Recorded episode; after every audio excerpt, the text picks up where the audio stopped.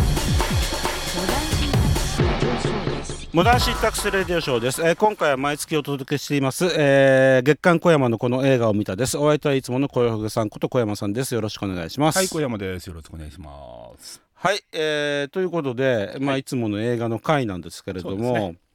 えー実はあの「モダシンラジオ」はい700回目という記念すべき回となっておりましておめでとうございますあり700がとうご回。ざいます。何年ですであか。の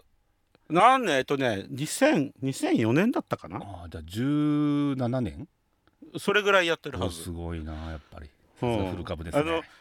あのあれですあの世界でポッドキャストというものが生まれた時からやってますんで、 ですよね。ちょうどええだから iPod が出て、そうポそうッそうドキャストっていう単語が初めて生まれて、そうそうそあうなたもラジオができますよみたいな。そうそうそう今時あのポッドキャストってななんでそういう名前になったかっていうと、うん、iPod っていうのがあって、ね、 何ですかそれみたいな iPad の間違いじゃないいのみたいな。そうそうそうそう、うんにすらなっている、はいはいはいえはいー懐かしいデバイスですけれどもそうでねすね昔はあれであのラジオを聞くのがまあかっこいいというか、うん。うん、それってインターネットラジオじゃんって言ってたのにねまあでも、うんそういう意味ではねそそのそれがどんどん発展してえっと何 VTube 何 YouTuber になり VTuber になりみたいなね個人がそういうこう、おお何あの音音っていうか喋りの番組を持てるみたいなの走りですもんうんね、ねいやーすごいなまあすごいもんですよ700回おめでとうございますありがとうございますという700ことで回記本当はあの念プレゼントとかやんないんですかあ、えっ、とね、なんか T シャツ作ろうと思ってるんですけおど、おついにおいあの僕いつもね、うんあのユニクロのあの T シはいャツ作成サービスの UT っていうのがあるんですけども、ありますね、はい、ありますね。で、はいあれで作ろうと思ったんですよ。はいはい前にねそしたらはい、 そしたら元となる T シャツのサイズが、うん S、M、え、WXL しかなかった。 L がない L が L と XL がない XL とかがなくっ本て当、に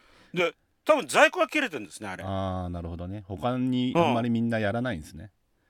うん、わかんないです。で、あ、ちょっとこれは日時置かないと無理だと思って。ユニクロじゃないやつにしたらいいんじゃないですか別にそうで鈴入りでもいいかなと思って、うんそうそうで考えてたんですけどそうこうしてるうちにこうなんかあのいコロナウウイルスワクチンを打つはめにな りななんかこそう打った打った直後はちょっと使い物にならなうい ダラダラになってしまって、はいはいはいもう全てがどうでもよくなってしまったんで、えーまあそのうちなんとかしますよ。はいはいはいまあ、ということで、はいはいえー700回記念ということで、はいえー今回お届けしようと思います。はいあとりいうがとこうごとざいでえまーす小山さん今月は何本見ましたか、えーっと今月というか前から前回から24本今日今日2本見てきたので24本になりましたはい。はい。じゃあその中から、えっ、と何本で六本ぐらい。 6本ですねまずははい。えーご紹介してください。えー、とまず1本目はですねそのその5本までは決まったんですけどもう1本が決まんない中勝ち抜いた、えっと、ブラッド・レッド・スカイっていうこれはあの映画館じゃなくて配信ネットフネットフリックス配信の映画ですね。あのただで見れるってやつですそね。たうだでじすゃないけどネたットだフで見リれックるスに入ると まあまあ、えっと、はい。で、ハイジャックもののドイツ映画なんですけど見ましたはい。見見ましねた。これ意外結構意外でしたよね意外っていうかまああのえっとハイジャックものかなと思ったらちょっと不安な雰囲気何雰囲気があってあれこうなるんですかそういう組み合わせですかみたいな僕はですね、はいあのー飛行機の中で、はいゾンビがたあの誕生して、うんで飛行機の中でゾンビパニックが起こるもんだと思って、うんえー、と事前知識なしに、まあ、そう思い込んでみたら、うんゾンビじゃなかったゾっンていビうじとゃなかこったろでまず衝撃を受けまして、あなんかもうこれはネタバレしちゃってもいいんじゃないですかね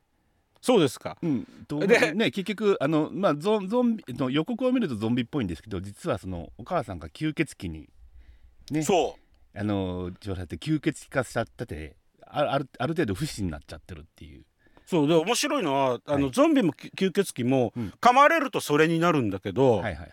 吸血鬼になると不死になるとそうそうそうそう死ななくなると。でまあ拳銃で撃たれても知らないねうんであこれは新しいなと思っ新しいて。だからねハイジャックパニックものにそういうホラーというかあのねヴァンパイアものを組み合わせるって発想が面白いなと思って 面白いですよねね、話としてもあの最初は全然そういうホラー要素なしにか完全なこう何えっとサスペンススペクタクルものじゃないですか、まあ、ねハイジャック物語ですよ、ね、ハイジャックでそうそう呆然自失な子供から始まってみたいな、うんそういう結構ガチな社会派っぽい雰囲気を漂わせながら途中からあれあれちょっと変だぞみたいな感じになっていくっていうあのフロムダスクティルドーンみたいな感じですよねそうそうなんか面白いあまあフロムダスクティルドはもうちょっとなんかあのギャンギャングっぽい感じであんまり社会で派も俺あれあれも事前知識なしで、うん銀行強盗の映画だと思って見てたら、そうそう途中えっかとら、 1時間経過したら突然 吸血鬼になりだしてそうそうそうそうそうなんだこれはとかって思ってすごくびっくりしましたもんあれやっぱね限定空間のホラーって面白いですね、面白いですね、うんでこれがドイツ映画ってところがすごいなと思ってねうんうんなかなか、よく考えたもんあれはううんんこれね良かったあの意外とスマッシュヒットで良かったんですようん、うんだからまあネットフリ入ってる人だったらねそうで今すすねぐにでも見れるんでね、はいはいはいはいえー見てほしいなと思いますはいはい、じゃあ続きまして続いては、えっと、スーサイドスクワットですね極悪党集結っていう、まあスーサイドスクワットの2作目ですけど今回は満を持して監督はジェームズ・ガンとはいいうことでこはれい良かったですか、これ良かったですあそうですか面白いすごい面白かったあそう、うん俺これなんか予告見てるとあーまたつまんねえことやってんだろうなとかスースクはこういねうのがあの、まあ、前回嫌いな人俺はそんなに嫌いでもないんですけどまあ確かにそんな盛り上がりかけたじゃないですか今回のは本当面白い、うんうへんーこれえねささすがジェームス・ガンすがジェームズ・ガンですよほ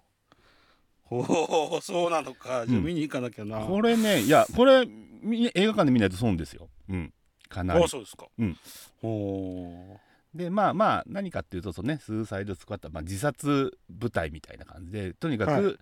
えっとまあ成功率生還率がすごい低い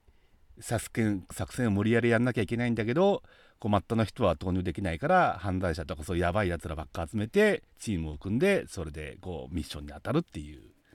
まあ、はいつ落ち目通りのお話なんですが。はい今回のはねなんかもうひもう何でもありだろうお前ってはちゃめちゃな感じですごくいいんですよ出てくるキャラもすごいキャラ立ってて面白いしうーんいいですねうんいいですねすごくいいですねあわのかりました予告で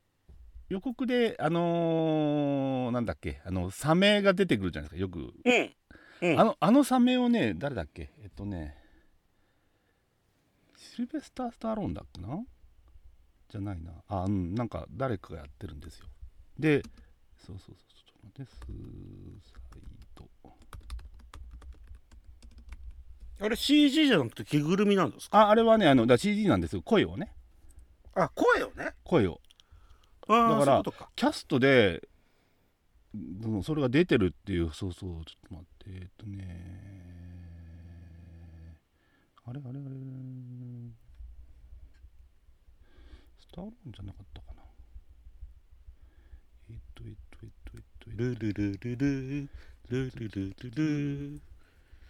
あこれは前のやつじゃんダメだな前の映画のウィキペディアを見ていた飛ばそうはい。まあまあ、はいあのい結構有名なあのおじいちゃんの人が声をやってるとやってるんですよキャストに出ててえどこに出てた、と思ったんですよそしたら、はい実はそのサメの野郎の声だったっていうほそううそうなるほどね驚いたあシルシルベスタースタスタローンがやってるんですよあやっのぱスタサローンメサメの間抜けなサメの役声をスタローンがやってるっていうへーへえみたいまあ何してもチェックしますなはいはいあの話もとんでもで非常に楽しいですわかりましたはいじゃあ続きましては続きましてはですね「明日に向かって笑え」っていう映画なんですけどこれがねこれは何映画なんでアルゼンチンすか映ど画こ映画アアルルゼゼンンチチンンアルゼンチン2019年のアルゼンチン映画はあどんなお話なんでしょう明か日ね明日にもらって笑えとか言うと明日に向かって打てのパロディかなとかねいろいろ思ったりするんですけどそう全然関係ないですえっとね、あはいはいはいえーアルゼンチンのすごい田舎の町のにまあまあこう細々と細々とつかまあまあカツカツで暮らしてるおじいちゃんおおじいちゃん方がいっぱいいるんですけどえっとね近所にその農協が潰れた農協の廃屋みたいのがあるんですね。はいでみんな貧乏だけどそこでその農協を立て直してこうみんなでこう何その協力してその、ま、村を豊かにしたいっていうことをあある人が言い出して、はいそのためにじゃあ農協をせつその立て直すためにそのこう古びたその建物っていうかあれを買いそのオーナーから買い取りましょうでいくらがかかりますよはいって、それをみんなで出資して、こうお金を集めたんですけど、はいそれを銀行に預けたらちょうど金融危機が来ちゃって預金封鎖されちゃってお金を下ろせなくなっちゃったはいはいみたいな話があってあこれはどうしようみたいないや結構社会派っぽいなんかそういうあれなんですけどあのー何前提というか世界観自体はそれがですね実はそのお金を下ろせなくなる前にその銀行の、えっと、支店長か支店長からなんか、えっと、ドルに変えて何かやったらいやいいよみたいなことやられてその説得されちゃってその代表の人がドルに変えちゃったんですねそしたらまあ、うんおかしくなっちゃって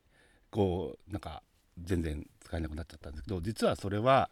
そのとあるなんかえっと何えっと資産家みたいなやつがそのその銀行の支店長と組んで自分の私服を肥やすためにそういうことをやってたっていうことが後で分かうる。んで、うんうんそのその資産家はとある広い農場の真ん中に地下の秘密、えっと、金庫を作ってそこにこう金をだんだん溜め込んでったわけですよ。うんそれをその村の人たちが知っちゃったからこいつをなんとか懲らしめてやろうっていうんでこう、その何そのそのあれを金を盗もうと画策するんですね。うんなんだけどそこにはすごいちゃんと警備システムがあってなんか誰かが近づくと警報が鳴る警報っつうかえっと携帯電話で通知が行くみたいあーな仕組みを持ってはいはいはいはいてはいはいで今度はそれを逆に逆逆手にとってなんかそこに来てる電源のやつをこう何こう充電のあれを切るとしばらくするとこうバッテリーがなくなってそうすると警報が飛ぶわけですよ。はいはいで慌ててその資産家が駆けつけるんですけど駆けつけた資産家が来たなと思ったらそのまた電源を戻すみたいなことをやってそうすると、うんあれこれはもしかしたら警備システムが壊れてるんじゃないかみたいなことを思い始めて、う警備システムをオフにした後、じゃあなんとか盗もうぜみたいなことをやるみたいな、結結構ねそういいうその悪者懲らしめ的な映画としては非常にこうよくできてるお話ですよ。うーんまあまなあるほどね村の人たちそのある程度素朴な村の人たちがなんとか知恵を絞って悪者を懲らしめましょうこのこの懲らしめようみたいな映画なるほど、うんまあちょっとね見てて爽快な感じになれるタイプ爽のやつ快爽快きっですうんまあ爽快ですねうん面白いですよとはい はいというわかりましたこれはもうまあ終わっちゃってるかな、こうまいうあ、のは見てみないとわかんないですよね、そうでしょうねあーまあ勧められました勧められた ので、えーやってたら見たいとも思いますしもしなんかで見る機会があったらはいはい次はですね、続きましてえっと「孤狼の地レベル2」ですね方が来ました、はいはいこれはあの私見ましたよこれ「孤狼の地」の前作って見ました見ましたねえあれ23の回見てますあ本当にほうほうほうほうほう、まあ、今回の「コロの地レベル2は」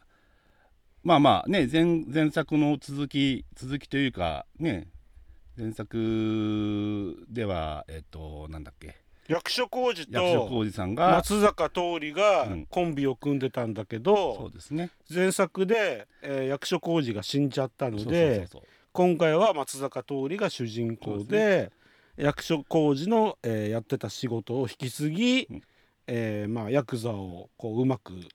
まあ押さえつけながそうらですねヤ市ク民ザのを生活を守るみたいなヤクザを暴発させないためにヤクザと、まあ、結構がっつり深く入り込んでしかも入り込んだことを何う、えっと、警察の上層から文句を休めるために警察の上層のこうやばいなんかそれまでの弱みを握っておくと弱みを全部握っておくみたいなこういう、はいはいはい、まあ、ある程度その現実現実主義な警察官のお話なんですけど今回はとにかく、ね出所してきたヤクザの鈴木亮平の狂いっぷりがすごいですよね。もうねあの鈴木亮平です この映画は、うん、鈴木亮平の狂犬っぷりがもう半端なくねすごくてこれこんな狂ってる人間が薬剤が出てくるのって久しぶりだなと思ってねもう立ってるだけで怖いもんな怖いですよね本当おうにおうおういやこれはね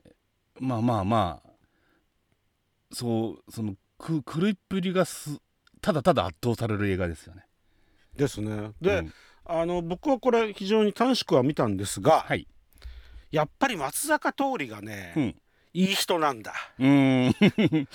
うんあのね怖があのね怖がらせてんだけどねやっぱいい人感を出してい てねで線が細くってねうんやっぱりね鈴木亮平にはかなわねえよなっていう感じ叶わないですはこうひしひしとしまして、うんもうだからまあ話の流れはわかるんですよ、うん前作からね、うんしあの役所工事を引き継いで俺がやるぜみたいな感じなんだけど、やっぱねどうしてもね彼頑張ってんのはすごくわかるんだけどやっぱ細いな、まあね優しいなそうそういい人だいいな、人ゼータのぬるいですよね、うんどうどうやってもこれなんだっけあのこうたくんだっけ、うんこう突っ込むのはやばいだろうみたいなやつも頼むよみたいなこと言っちゃうし、うんうんこう元公安を簡単に信用しちゃうしいやーちょっと甘いんじゃないのみたいな感じにやったらもう案の定みたいなね結構大変なああだからまあそれがた映画として映画えー古老の地として正しいのかどうかは分かんないんですけど原作読んでないから、うんうんだけどまああのちょっとな松坂桃李はなっていうのが僕の印象でした、まあ、とはいえもうもう全てを鈴木亮平が持ってったのでもうそれだけで十分ですよね。もう十分ですね本当にもそうそうそううねねうん あとなラストシーンがちょっと打足だったかな。ラストラストあのまあまあうーんって山の中入って狼をあそうですねそうねそうねあれは別にいらないかもしあれないよ、れね、いらないっていうか別に、あえっと、飛ばされるのはいいけど別にあそこで狼を見る必要ないですよねああうんうんあれはちょっと打足だったかなみたいな思ったはいおの同じく思いましたり ただ、まあ話としては結構なんかもうどんどんでん返しというかまあまあ勢いがすごいあって鈴木亮平が全て持っていくのでもう見る価値はありますよねそうですね。でこれ見るんだったらやっぱりあのパート1の方も見た方がいいですね。ああそうですねそれを見ないとなぜああなってるのかっていう裏がねでそのわから松ない坂桃李の変わりようとかからね。そうそうそうそうそうそううん、外見の変わりようだとか、あのその辺のところが、えー、とよくわかるんで一作目は見たそう方ですがねいい遠と藤思いま憲す。一のねあの辺のこうはい、こう切れっぷりとかも、うんうん、前作見てるとよくわかるうんははいい、ということでした。じゃあ続きましては続、きましては、ね「岬の迷いが」っていうアニメ映画ですが、これアニメです見ね。ました見てないです。見てないですか見てないです。岬の迷いがってなんか結構ほのぼのハートフル、えーストーリー的ななんかプロモーションをしてるんですけど騙されちゃいけません嘘ですこれへえ。これねへー。ようんとね言っちゃうと妖怪大戦争ですようんと子供向けってこと。じゃないじゃないじゃない本当にえっとね妖怪大スペクタクルアクションですよへえ。そうなんあの場所は多分町な何市だったかなあの架空の町なんですけどはとん何、えっと、東日本大震災で流されちゃった町が舞台で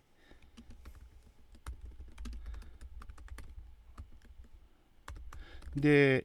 うんそこのまあそこでこうまあまあ流れ着いたあのー身寄りがない身寄りがないかったりそのそういう人たちがちょっと不思議な縁でこう岬の上の方にあるなんかこうちょっとした家に住むことになるんですけども、まあ、そこから始まるいろんなこう不思議なことみたいな話なんですが途中からなんか徐々にだんだんこう何その悪悪意っていうかそこの、ま、その村に村っていうかその岬に元からいるその封じ込められた妖怪みたいなやつの存在が出てきて結局それとこうガチで戦うみたいな展開になっていくんですね。うん。うん、それがね非常に面白い。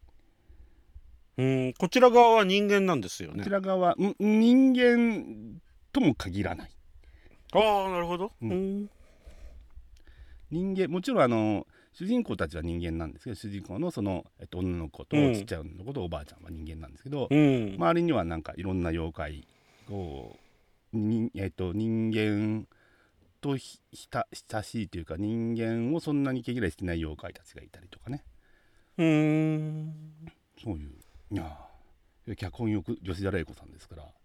ううんん非常にこれ全くチェックでしウォょッチまあし普て通ませんでしたは普通はなんかえっとそういうアンテナに引っかからないと思うんですけどこれねうん意外と当たりですよ、へーじゃあ楽しみに見ようこれはね見てくださいはいはいわかりましたで声がねあのー、なんだっけなんかおばあちゃんのキワさんっていうのは大竹しのぶさんなんですよやっぱ大竹しのぶはうまいっすよねおみんなね本当にあと主人公のゆうちゃん芦田愛菜ですねほうとかまあまあえっと別に役者さんがやってるからってこういうの何演技に変なことはないし、まあ全う然ん問題なく、いいいいアニメ映画ですなるほどはいわかりましたはいはいで続きまして続きましては今日見てきた「シャンチー」ですね、はいシ ャンシャンチー面白かったですよはい MCU MCU あ MCU とはねちょっと外れてんのかなと思ったらまあまああの確かに、えっと、基本軸の新しい話なんでこれまでとつながりはそんなないんですけどいやでもね面白い話でしたそうですかえっとねだから MCU テイストなカンフー映画ですね完全にうんうんうん、なんかあの最近ほら東宝で見ると、うん予告でこれガンガン出てくるんですけど、うんあの主役のシムリュウさんが、うんどうしてもなんかその辺にいるおっさんとしか思えなくって、まあそのあの美男美女じゃないんですよね主役とそはのあ彼女もそうだしそうそうそうでそれがね逆に俺は結構なんか面白かったですようんかっこなんよでくこかのおっさんが選ばれたそうのそかうなかっこよくないのになんかねカットカットによってかっこよく見えたりするとかさまあまあまあダサかっこいい部分に入るんでしょうけどいや全然然話としてもなんかこう物は何物語のあれですでももちろんエフェクトとか特撮もすごいよくできてるし面白かったですうんまあ、えー、外れなしのマーベル MCU うんで、ね多分まあえっとね若干マーベルとの絡みがあるとするとこれを見る前にもしかしたら「ドクター・ストレンジ」を見ておいた方がいいかもしれないもし見てなかったらうんドクター・ストレンジ的な絡みがちょっとありますうん、うん大丈夫です僕見てますからはいでもどうせ3チ見に行くつもりだったでしょ行きますよ行きますよ、はいですよね、あのまあ一応今日からですなからなぜあんなおっさんが選ばれたのかを探るべく見に行こうと思ってました。あとミシェル・ヨーがねやっぱいいですわ ああそうですかミ。シェル・ヨー出てくるんですけど、うん、あうんやっぱねこの人はすげえなと思ってなるほどね。はいわかりまとしいうた。ことといでうことで六本はい、 6本なんですけど、はいえー、と線に外れたやつで、はいいえーいくつか聞いてみてようかと思うんですけど、はいまずは「M ナイト・シャマラン」の「オールドオールドオールドまあ、はい面白くは面白かったですよね」うん私さんもご覧になってると思うんですけどうんでえっとただなぜなぜ急に年を取るのかっていう理由が意外といい加減だったりとかでもまあ一応理由があるからいいじゃないです理由がある あるだけ他のやつだったら全くそういうのないじゃないですか。みたい なななぜうんこうあの岬にこう向かう時にはあーってこう気絶しないのかとかねああの場のあ影出は響出ばる時にはそうなるけど入る時にはなぜならないそかうそう場の影響とかだから意外とあれはそだからそういう理由はどうでもよくてもう仮にこういう場所があったらそうそれを人間はどう利用するんだろうみたいなああそうそうそうそうイフですよね。そういそうですそううです立て付け的にはすごいよくできてました。うんううんん、であのそのいるだけで年を取ってしまうビーチなんですけれども、うんうんえっと60分で 1, 1歳12ヶ月そうねということで計算し ました。え1秒で2.4時間でおすーおだからなんか切り傷がーシュンと治る切れてそんなす治ぐ治っていくのに3秒かかったとしたら、えー、7.2時間かかってることになります。したらあそんなそんなす7.2ぐ時治んねえだろ間で治るかなでも若いからあ年寄りもいたなそういえばとかと思いながら見てました。あれもだからそういう意味では作品の中で仮説で言ってるだけだからもっと違うのかもしれない傷はプッとすぐ治るような効果があるみたいな、そういう、いやうんまあ理屈はどうでもいい話なんですよあれ要はうね、んうん、でもまあ一応ついてるとね、ふーんって都い合うの感いじいにな話りなますんかだらけねど、その都合のいい場所があった時にどうなるかっていう、はいはいはい。うんはいだからそまあのいいねやじゃあその続きましてあ、はいはい、いいですか。どうぞえー、ドントブリーズ2。ドントブリーズ2はい面白かったです面白かったんだ面白かったですよ面ね白面白かったというのとねドントブリーズ1の時はまあちんけなこう何小そぶろみたいなやつで入ってますが今回は相手がガチ何、えっと、軍人崩れだから元軍隊。ねだから結構バチなガトロで予想外の展開に転がってきますよねうん、全てがこうなんか一作目見た人がうん想像するのと違う方向違う方向へと行くんそでだうそうそうそううんから結構面白かった面です白かったんですよあと、うんあとやっぱりあのね主人公のおじいちゃん目が見えない人だから僕うんあの作品としてもその音像設計がすごいよくできてるんですよね。うんうんうん映画館のだから呼吸とかね、うんとかあのカチンと向こうの方で音が鳴るのに気づくのがちゃんとこう例えば左後ろから聞こえてくるとか右後ろから聞こえてくるとか、そうう、いうん音像まで含めてそのおじいちゃんの何えっと体感というか感情をすごく表現してるのがだからこれね多分家じゃなくて映画館で見た方がいいですよね。うん、そうですねいい音音響のいい映画館で見るとすごくその音をうまく演出に組み込んでる感じうんうんはい面白かったです、面白かかったです。ったでも、まあ、あもうあの最後の方でもうさすがに続編なさそうですよねああなっちゃうといやだってあの最後のあのシーンってうん、 「えとかっつって「やるのまた」ああってまあ感じやだよねるやるやるけどやるのかな だから、あ終わりだなもうこれでないなと思ったらないなと思ったけど最後の最後に「えとかって思っていやでもやんないでしょさすがに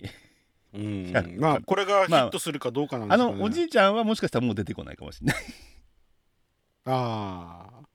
ーあーわかんねえなわかんなでいねもあのおじいちゃんあっての話だからな、まあねうんというはいまああのはいスマッシュヒットでよかったです、はいでは続きましては、はいフリーガイ、フリー以外フリー以外も面白かったです面白かったうんはいうん、で面白かったですよね面これ白くてえーっとねななんつうのあのネットで読んだ裏話の記事が良かったですよね。あのなあそういなうのがあるんですかあのーネタバレになってそのえっと今回、えっと、20世紀フォックス制作じゃないですか。はいはいはいでんまああのいわゆるディズニー傘下なのでディズニー傘下の他のコンテンツをちょいちょいなんか借用してるんですけど、はいはいあのねネットネットの中のゲームの世界の話だからはいはいいろんなまあクロスオーバー的ないろんなコンテンツやってるんですけど最初その他のまあぶっちゃけて言うとあのー MCU と「スター・ウォーズ」なんですけどこはいこういうの入れるとどうかなみたいなことをやってで二次性国だからそのディズニーにお伺いを立てたんですってそしたら「いいよ」って軽く返ってきて、どどれがそのこれどれがいいんですかって全部何でもいいよみたいな話になったらしくて。えーディズニーっぽくねえなそうそうそうそうだから別になんかそれで結構楽勝で許可取れたっていう話がへーあとね見てない人、まあ、これちょっとネタバレだから言いない言いたくないかなやめとこうかそのすごくうんい1カットだけえってかなるようなシーンがありますようね、んううんんうんこれなんかあの見てると「レディープレイワンワンを思い出してそうですねあやっぱりそのゲームの中の世界でえっといろんな作品をクロスオーバーさせるっていうのが「レディプレイヤー1」でうまくいったから他のもね、あのえっとワーナーも今なんかやってるじゃないですかスペースプレイヤーズとかああのバスケットボールプレーヤーのそ人うがやそっうてそるうやつそうあれもまあいろんなコンテンツが混ざってるみたいなうん そういうやっぱなんかその意外とい壁があるなと思っていたのをやってみたらできてでやったらお客さんが喜んでくれるっていうのがまあなんか上層部にも分かってきたんだろうっていうことですかね。まああれは喜ばない人はいないでしょううんね、、そうそうそうそうあ であうんフリー以外のやつはちゃんとなんかそれなりに理屈じゃないけど違和感ないじゃないですか出てきてもあのあそういうのがねそうそうそうそうそううんうんうん、ね、ゲームの中のこう何えっと課金コンテンツだったらこういうのありだよなみたいなそういう、うんそういう感じが良かったですはいなるほどねでまあえーこまあそんなもんなんですけど小山さんが見てなくて僕が見てよかったのは、はいドライブ・マイ・カー」ですドライブ・マイ・カーですかあれも見ようかどうしようか迷って面白いですあかれはいいあいじゃあや面白いってじゃなくていいのああいいんだじゃあちょっと見に行こうかな長いですよねあれねのね3時間なんだけど、うんあの本を読んでるような感じでへーなんかあっという間に3時間が終わあそうですかるうんエンドゲだけーどエンドゲームと同じぐらいあれも3時間ですけどエンドゲームって、はいこう飽きないようにこういろんなあーまあそうですねの派手な場面がうんどんどんそどうんですねどん来るじゃないですか、はいそうじゃなくても淡々と淡々ことう淡々3時間経っちゃう淡々と3時間進んでいって であー絵が綺麗だなーと かなんだね3時間 そうそあれとねであこのセリフ回しがこのあのあそこのとことひっ絡んでって、うんあなるほどこうなってくのかとか、うんでこう出てくる登場人物もあこの人の立ち位置はこういう立ち位置でなるほどねとかってこういちいちこう納得しながら見てって、はいはいはいで最後の「僕は正しく間違うべきだった」っていうところに帰着していくっていう。それがねいいもう本を読むような感じでへー本当に素敵だそうそういうこう構成というかその立て付けがうまいそあうあであのえっ、とまあ一つだけ言うと、はいまあ主人公があの西島秀俊なんですけども、えー最初車自分で運転してるんですよ、うんでその次に助手席に乗るんですようんでその次に後部座席に乗るんはいはいですはいよ、はでまた助手席にも乗るんですよいうんで映画の中でこの流れがあるんですけど、うん3時間かけてこの流れがあるんですうんふんふんふんでこの時々ごとでその西島秀俊のあの心の変化っていうのが出てきてあ、ーうんうん、となるほどなとかっていう感じで見れるわけですよこそその立ち位置も変わるんですかその西島秀俊の役者そのそのキャラクターとしてのう。えっ、とえっと、西島秀俊の、えっとものに対する考え方が変わってくるほうだからこう要するに自分で一人で車で運転してる時は、自分が全ての主導権を握ってるわけですよ、うんうんで助手席に乗るのは本当はその自分が主導権を取りたいんだけども主導権を取ることができなくってあー仕方なく助手席に乗ってるみたいな、ははははで後部座席に乗ってる時は完璧に主導権がないんですよ、うんうんうんまあ、そういうようななるえほーどとねことをあ頭に置きながら見るとほほーみへたーいなでそれをこう許していくうんとところはいはいはいいや僕は絶対自分で運転するんだとか、うんいや僕はもう助手席じゃなきゃ嫌じゃんじゃなくてちゃんとその場その場でそれを許していくってところがまあ、非常にいいななるとほどそうかうんじゃああうれんに、あれはねやっぱりでもね、ね脚本賞取ってるだけあって、あの面白いっすよ。あもうね迷ったんですよよく見てみようかどうしようかでうん、まあまあ邦画だから一応マイナス20点ぐらいして評判を見てから決めようと思ったんです、じゃあじゃあ行きます、うん、はいはい、うんじゃあ、またえー、と楽しんでくだそうさでい。すねはいはい、ということで、えっ、と8月はこんな感じであそうそう9月あの前回大楽しみだったペクトゥ山大噴火がいまいちそんなでもなかったところがもう そうあのね俺もねこれこれ楽しみにしてたんだけど小山さんにフェイスブックでどうでしたかって聞いたらうーんっつってたからそうそうじゃあ CG, いいか CG とかいいんだけどただねやっぱりストーリー的にはやっぱりちょっとなんか練り込み足んないっすねなんでうん惜しかった全ね体としてはいまいちでしたうんはい惜しいね、うんただなでまで9月、はいえーモンタナの目撃者ああこれねあのこれも今日からやってるやつですねはいあのー最近アメリカで山火事がうんとっても起こってて、うんあのーなんだろうな山火事の凄さっていうものが、はい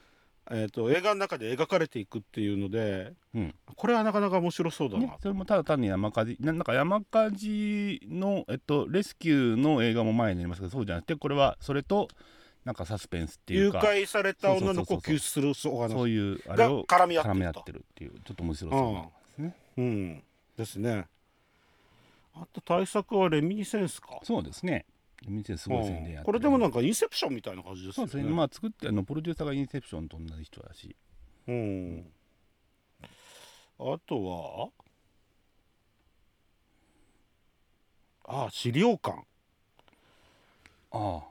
ねああ。これああちょっと予告を見るとすごくねゾンビゾンビっていうかあの悪魔にやられたっていうのを裁判で証明しなくちゃいけないっていう話らしいっていうね、うんちょっと面白いそう、そうだからその、うん悪魔悪魔払いかつ法廷ものっていううんまたそうそうよくわからない こうクロスオーバーな新しいジャンルでジャンルがそう、うんうん、あとはもう007ノータイムトゥーダイです、ね、ようやくですかねようやくでも10月ですしねようこれやもくまあまあまあうん次のあれで本当はここにあれなんですよねあのーえっと「トップガン」じゃない特番かあるはずだったんだけどあのまた伸びちゃったからうんそうですね他なんか楽しみにしてるのってあるんですか9月でえーっとね「ミッドナイト・トラベラー」っていうそのこれドキュメンタリーかななんですけど要はタリバンのが攻めてきたところから頑張って親子が夜中中逃げるっていう話あドキュメンタリーじゃないのかドキュメンタリーかなそういう話です、まあでもこれちょイうど今メージフォーラムですよねそうですはいなんか大丈夫ですか あ全然大丈夫ですよ大丈夫ですかはいここには書いてなくて多分行かないと思うんですけどあのダウって昔あったじゃないですか覚えてます DA はいはい、はいあれの続編ですあれの続編がやってるんですよね今ねええええただあれあれ行かないんですかあれ あななんで6時間あるんでしょそうそうそうさすがにちょっといいかな と思ってあのインド映画の何ですっけ前にやったやつインド映画インド映画えー、あのあれジャカリジャリカットジャリカットゥはいはいうんジャリカットあの見に行ったんですよ僕、はいはいはいはいはいでその時に予告でやってました、うんダウダウ ねダウでそれ見てあ小山さん行くんだろうなと思って6時間はちょっとな悩むんですでもしく今のところは行くつもりないんですけどどうしよう、 どうしようんあとはそんなもんかうあとななんだっけなクーリエってあのーあクールよねあれ面白そうあですよあねのベネディクト・カンディバッチそうねそうそう、はい看板バッチのやつうんうんこれ面白そうですよねそうそうそう。ぐらいかな。あと、ねうんカラミティっていうカラミティ・ジェーンが主人公のアニメがありますね。うんうんぐらいかな。はいわかりました、はいじゃあということでえっ、と来月もリモートになるのかどうなのかわかんないんですけれども、まあリモートでしょうね。このペースだあと、ー本当に。どうなんでしょうねそうそう。ん衆院選がどうなるんだろうみたいな感じになってんのかな。うーんまあ、ということで、はいえっ、とまたはい来月よろしくお願いします。はいよろしくお願いしますありがとうございました。ありがとうございました